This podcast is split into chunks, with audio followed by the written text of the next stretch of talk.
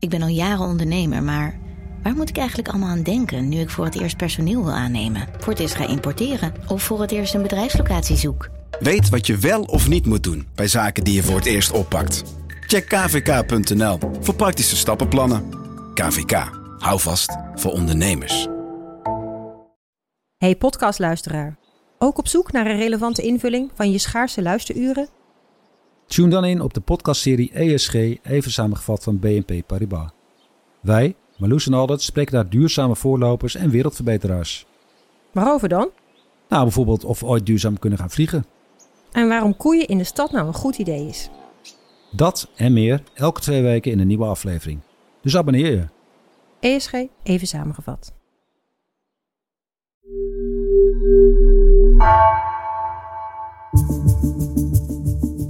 Vanaf de redactie van NRC het verhaal van vandaag.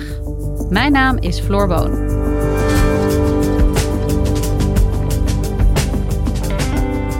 Vandaag dient het hoger beroep over de avondklok. De man die de overheid voor de rechter daagde is Willem Engel. Voorman van protestgroep Viruswaarheid en vertolker van onvrede over de coronamaatregelen. Die onwaarheden over het coronavirus niet schuwt. Binnenlandredacteuren Andreas Kouwenhoven en Wilmer Hek spraken meermaals met Willem Engel. Wie is deze man? Wat drijft hem? En wat wil hij bereiken?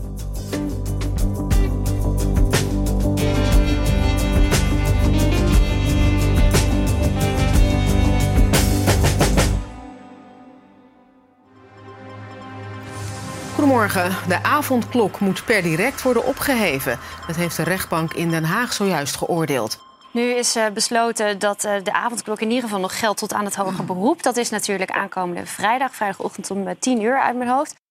En speel in de zaak is Willem Engel, de voorman van actiegroep Viruswaarheid, die eerst Viruswaanzin heette. Wilmer, jij en Andreas Kouwenhoven doen al maanden onderzoek naar deze man. Wie is hij? Ja, wij zijn uh, bij hem langs geweest. Hij is een uh, dansschoolhouder in Rotterdam en hij woont boven zijn dansschool. En uh, ja, als je bij hem op bezoek gaat, dan komt hij gelijk met een uitgestoken hand tegemoet. Want hij vindt de maatregel dat je geen handen zou mogen schudden natuurlijk maar onzin. En ja, het is een hele charismatische, intelligente jongen met dreadlocks. Die van zijn appartement boven die dansschool, typisch een beetje kaal mannenappartement, eigenlijk een soort van epicentrum heeft gemaakt van het verzet tegen de coronamaatregelen. Ja, en als je tegenover hem zit, dan is hij ook constant bezig met zijn telefoon en zijn laptop. Die klinkt de hele tijd, want er komen constant berichtjes binnen van wetenschappers die bijvoorbeeld aan zijn kant staan, of uh, artsen of andere activisten. Dus hij is op de achtergrond dan bezig met het, het aanvoeren van die beweging. Dus ja, zo is hij er uh, in vrij korte tijd in geslaagd om een behoorlijk grote uh, actiegroep, een beweging uh, op poten te zetten. Ja, waarbij er vaak enige duizenden mensen op die demonstraties afkomen. En ja, hij is daar heel duidelijk de charismatische voorman van. We hebben Willem Engel ook leren kennen als iemand die heel veel onwaarheden verkondigt. Die ook echt dingen vertelt over dat coronavirus die bestreden worden door de wetenschap. Uh, er zit altijd een soort ongemak in daarom om hem een podium te geven. Waarom hebben jullie dat toch gedaan? Nou ja, dat is inderdaad altijd een beetje een uh, journalistieke worsteling. Daarom hebben we het ook heel lang niet gedaan. Alleen deze week werd hij gewoon heel relevant. Omdat hij erin slaagt de maatregel van de avondklok, die volgens het kabinet heel belangrijk is, ja, om die uh, volledig op losse schroeven te zetten. Dus uh, dan wil je als, als lezer van NRC en als, als luisteraar wel even weten van goh, wie is die man en hoe ziet zijn beweging eruit? Waarom wilde Willem Engel zo graag van juist die avondklok af? Nou, ze vinden dat gewoon een veel te vergaande inperking van de bewegingsvrijheid. Dus dat is uh, punt 1. Zij stelde ook dat die maatregel juridisch niet goed in elkaar zat. Nou, daar heeft uh, de rechtbank uh, afhankelijk gelijk in gegeven. Maar zij zagen dat ook heel duidelijk als een soort van ultieme provocatie van wat zij dan het regime noemen. Bovenop alle maatregelen die er al waren, die hele gevoelige maatregel van die avondklok invoeren, waarbij je na negen uur s'avonds niet eens meer de straat op mag. Die avondklok, dat was echt een provocatie, een lont in het kruidvat de laatste druppel, hoe ik het wel noemen. Hmm. Uh, dat was een directe aanleiding of een medeoorzaak van, uh, van de helle. En uh, wij zijn tegen geweld. Dus we wilden graag ons steentje bijdragen en zo snel mogelijk die avondklok eruit halen. zodat het weer rustig wordt in de Nederlandse samenleving.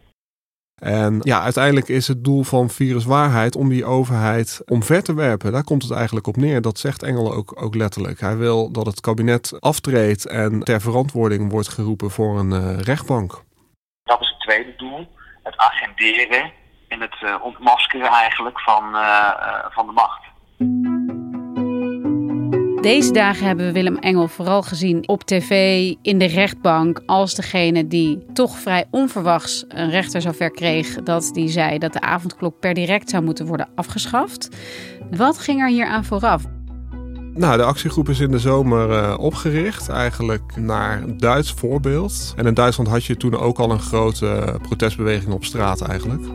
En dat hebben zij gekopieerd in Nederland. En eigenlijk vanaf het begin werd dat in Nederland ook een behoorlijk grote beweging met behoorlijk grote demonstraties. Op die demonstraties komen meestal enkele duizenden mensen af.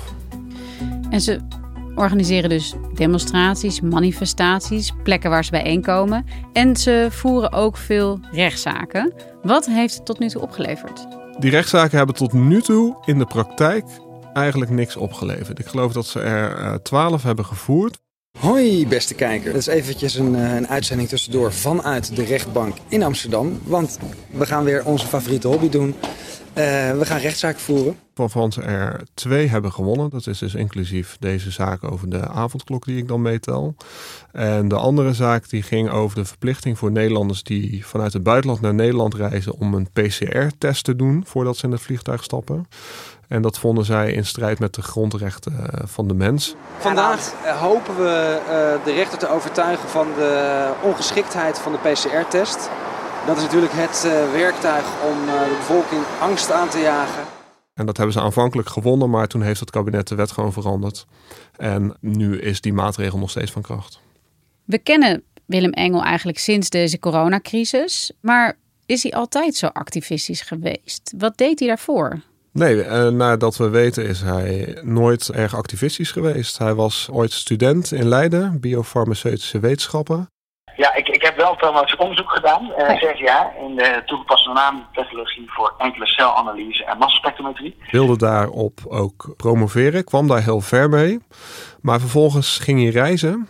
En toen hij terugkwam, moest er nog het een en ander worden veranderd aan die promotie. En daar had hij eigenlijk geen zin meer in. Hij was tot het inzicht gekomen dat hij niet thuis hoorde in die wereld. Ik heb gezegd, ja, sorry, ik, uh, ik, ik hou het voor gezien. Ik heb genoeg uh, aan laboratoria van binnen gezien. Ik, uh, ik ga dansen. Dus hij maakte de overstap van de wetenschap naar de danswereld. Zat die anti-overheidshouding er dan wel al in op dat moment? Of was hij daar helemaal niet mee bezig? Nou, dat activisme dat is dus eigenlijk pas tot bloei gekomen tijdens de coronacrisis. Maar die anti-overheidshouding die zat er al veel langer in. En dat komt eigenlijk door zijn vader, Kees Engel die al in 1976 een uh, rechtszaak voerde en won tegen de Nederlandse staat.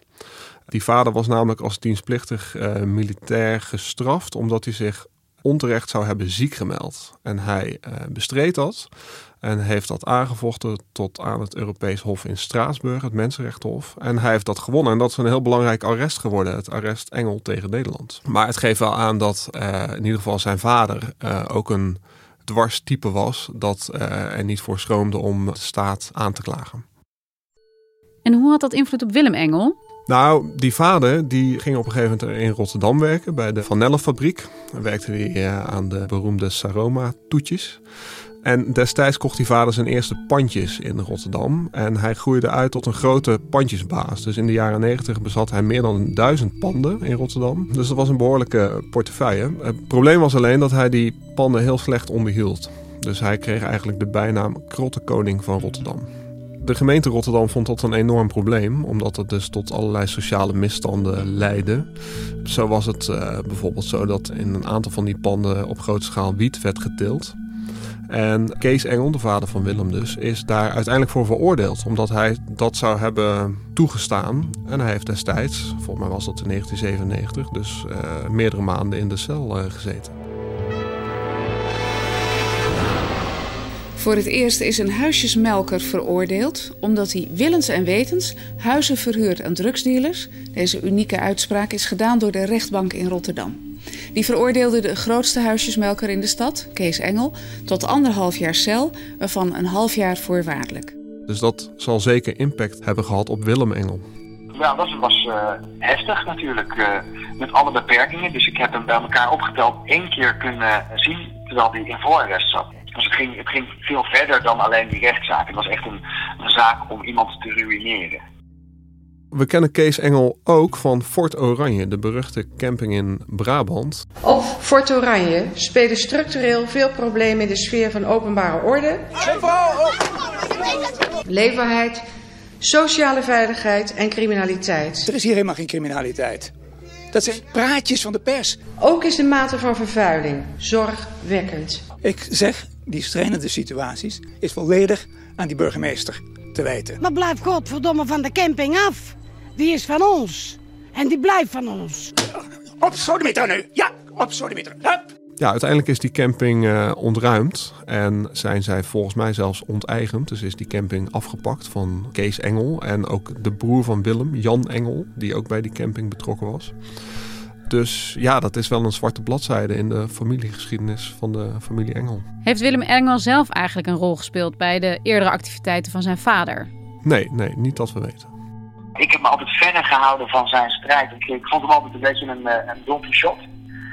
Maar ik begrijp nu wel dat uh, als je geen weerstand biedt, ja, dan blijven ze doorgaan. En nu zie je dat er een versnelling is in het uitrollen van onze rechten en het, en het suspenderen van de grondrechten en de mensenrechten. Uh, dit stopt niet vanzelf. Hier moet paal en perk aan worden gesteld. En dat kan alleen door ons te verzetten en door aanspraak te maken op de rechten die van ons zijn.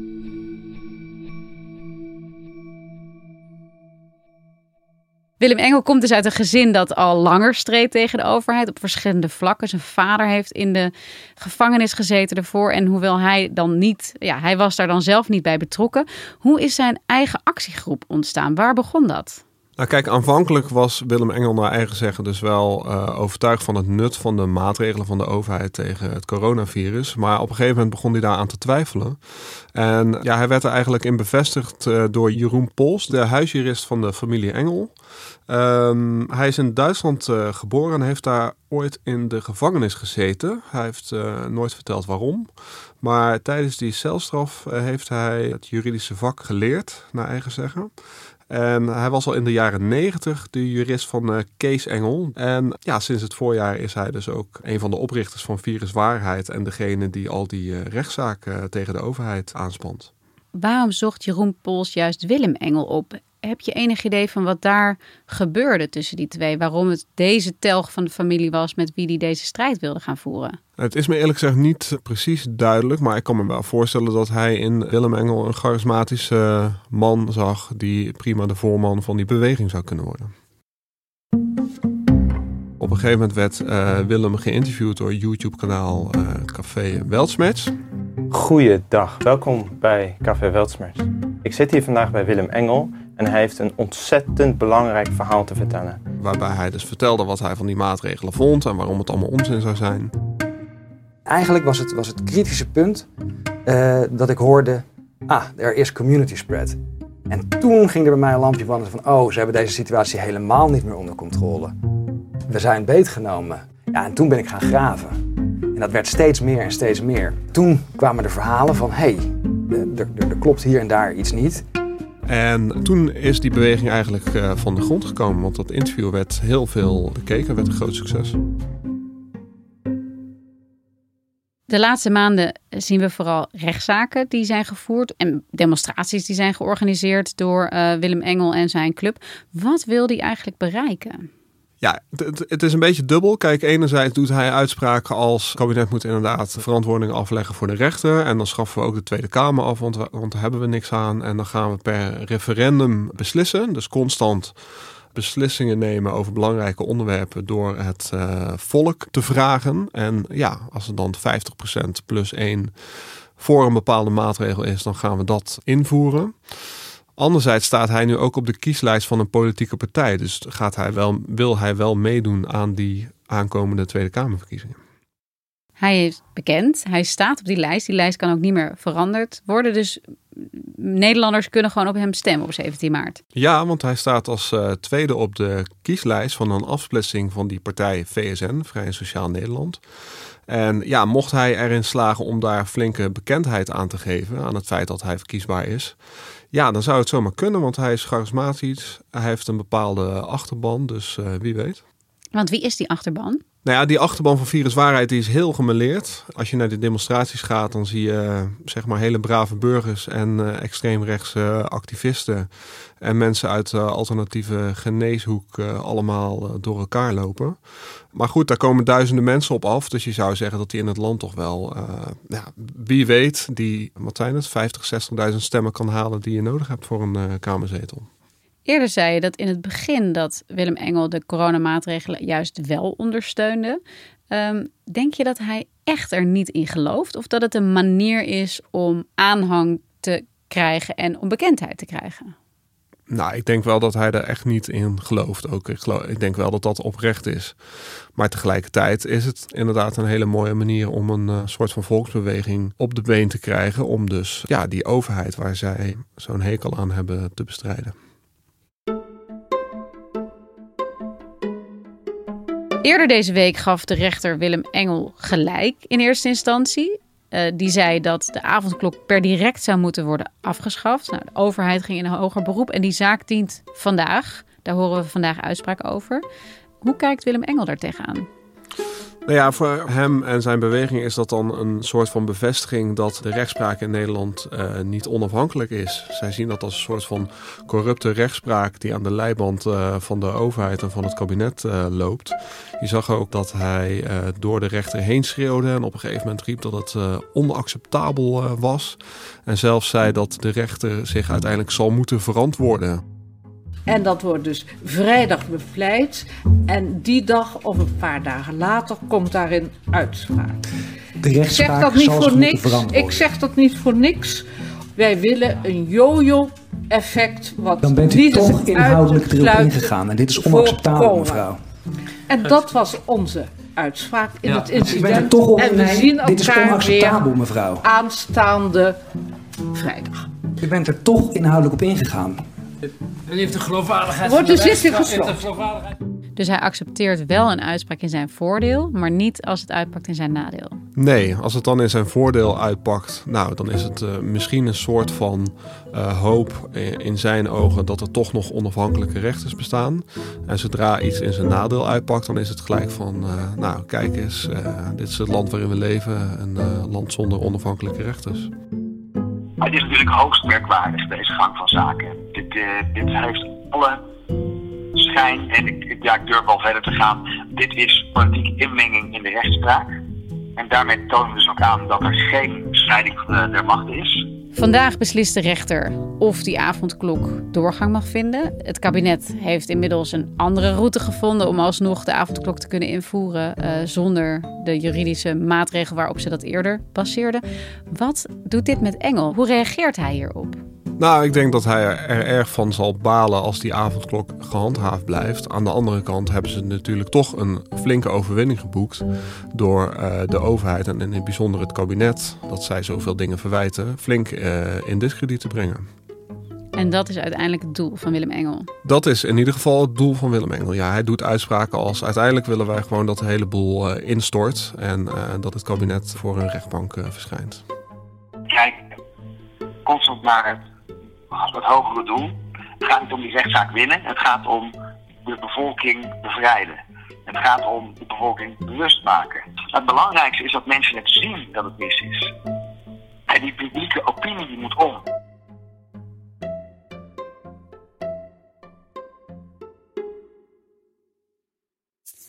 Dankjewel Wilmer. Graag gedaan. Je luisterde naar vandaag, een podcast van NRC. Eén verhaal, elke dag. Wil je meer weten over de politieke en juridische achtergrond van de avondklok? Luister dan zaterdag naar de politieke podcast van NRC, Haagse Zaken. Deze aflevering werd gemaakt door Henk Ruigrok van de Werven, Misha Melita, Anna Korterink en Jeroen Jaspers. Chef van de audioredactie is Anne Moraal. Dit was vandaag. Maandag weer.